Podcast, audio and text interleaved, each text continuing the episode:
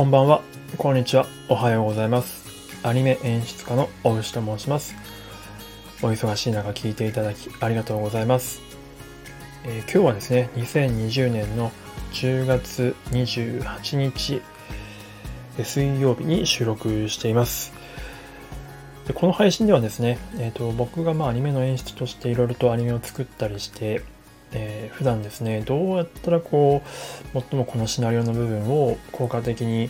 画面に見せられるんだろうなみたいなことをま考えてるんですけども、ま、そういったことをですね、ま、よりこう、まあ、アウトプットして鍛えていくために、まあ、朝活としてフィルムスタディっていうのをやってるんですね。なのでこの配信はそのフィルムスタディの、ま、ライブでやってるんですけどもそれのまとめ配信になります、まあ、ライブはですね40分から50分ぐらいあったりするので、まあ、全部聞いていただくのはかなりしんどいかなと思うので、まあ、それをま5分から8分くらい目指して、えまとめていきたいと思います。じゃあそもそもまあフィルムスタディって何なのよって話なんですけれども、まあ、好きなシーン好きな映画のですねとかアニメ作品の、えーシーンを抜粋してまあ、そのシーンに込められた映像作家の思いとか、うんとまあ、映画監督の工夫とかを実際にこう自分でですね、うん、と鉛筆と紙で書き起こしながらそれを深掘っていくっていうような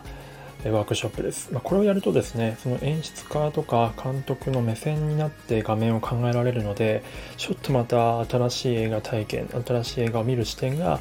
得られるんじゃないかなと思うので、非常にまあ僕はお勧めしております。もしご興味あれば、毎朝8時からやっておりますので、あのライブにお越しいただければと思います。はい、ちょっと前置きが長くなりましたけれども、えっと今日の取り上げた映画はですね、えーガーディアンズ・オブ・ザ・ギャラクシーですね。えーっと、マーベル・シネマティック・ユニバースの一つ、えーガーディアンズ・オブ・ザ・ギャラクシーです。まあ、アベンジャーズシリーズとでも言いましょうか。の中で、まあ、ちょっとあの単独で見てもすごく楽しめる作品っていう感じのイメージだと思うので、あのぜひですね、まだ見てない方は見ていただきたいんですが、これのですね、オープニングのシーンを取り上げさせていただきました。もしあの聞いていただいている方でご興味ある方は、あの Google フォトのリンクが僕の概要欄と、えーにありますので、それの中にあのオープニングのカットをいくつか選んで抜き出してるので、あのこれの聞きながらかもしくはこれを聞いた後でそれを見ていただきたいんですけれども、あのそれ見ていただくとよりなんかこう具体的に感じられるかなと思います。で今回のそのオープニング「ガーディアンズ・オブ・ザ・ギャラクシーの」オープニングカットのポイントは3つですね。えー、1つは僕史上あくまで僕史上ですけども、えー最も気持ちのいいタイトルバックタイトルカットです。そしてもう一つは、えー主人公のピーター・クイルと,、うん、と日本のアニメの「エヴァンゲリオン」ありますよね。かえー、とエヴァンゲリオンの主人公碇シンジ君との共通点。そして3つ目が、うん、と昨日ちょっとあのフィルムスタディで紹介した映画セッション。全く違うと思われるこの映画セッションとこのえっ、とガーディアンズ・オブ・ザ・ギャラクシーの比較ですね。対比としてみるとすごく面白いという話をしたいと思います。えーまず一つはタイトルバックなの気持ちよさのゆえんなんですけれども、まあ、これはですねやっぱ本編見ていただかないと何とも伝わらないと思うんですが、まあ、なんとか言語化しようと思います。えっ、と、まあ、Google フォト見ていただいている方、1番の絵とか3番の絵あたりを見ていただきたいんですけど、すごくそう暗い空間の中に主人公がまあ出てくるんですけども、その主人公がまだ顔見せてなくて、シルエットなんですよね。シルエットで登場する中で、うんと、目が赤く光っている。すごくこうアニメチックな表現で、よくこう悪者に、え悪役に代表されるようなキャラに使われるような演出、画面効果なんですけれども、これをすることによって、すごくこう緊張感みたいなのがあるんですよね。で緊張感がある中でこう4番5番という画像が進んでいく中でマスクが取れて、まあ、ピーター・クリーの顔が見えるでもまだちょっと緊張感は残っているそんな中おもむろに彼が取り出したのが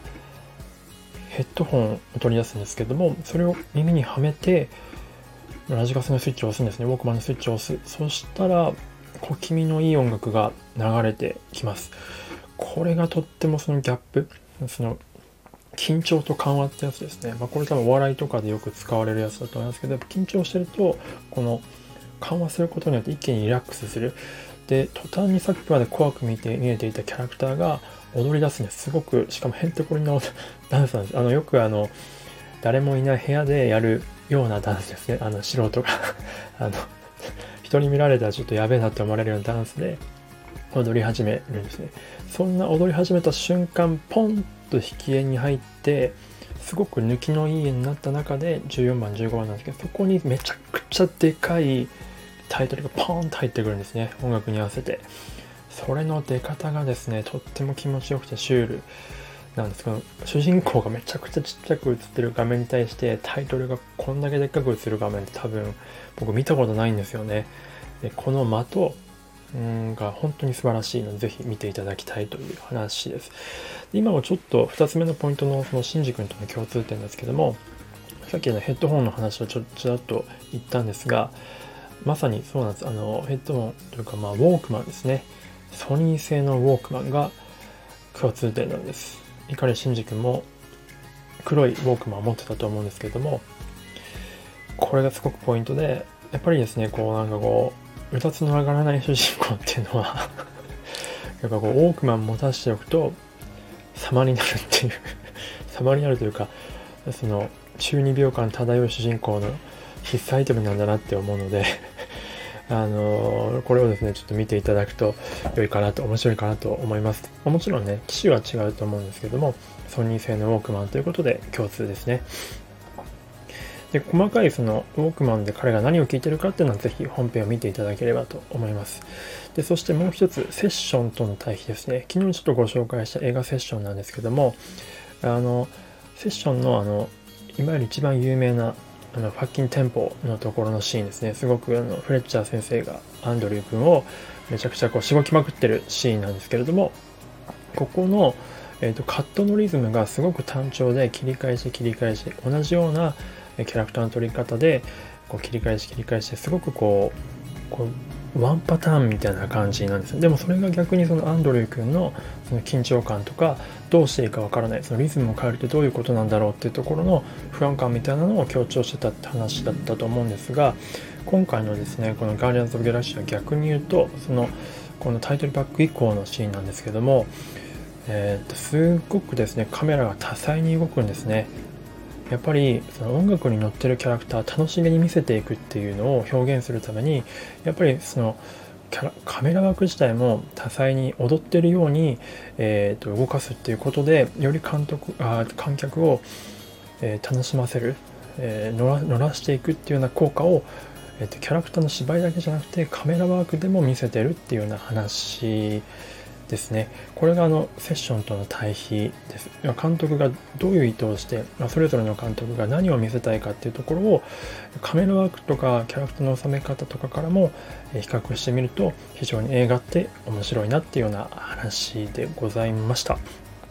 はい。まあ、皆さんはね、いかが思ったか、聞いていただいる方はどう思ったか、ちょっとぜひなんかこの感想とかね、お聞かせいただけると嬉しいなと思っております。あと、どんな映画やってほしいかとか、えっ、ー、と、アニメやってほしいかとか、リクエストあれば、そのシーンに挑戦してみたいと思いますので、ぜひそういったリクエストもレターとかお待ちしております。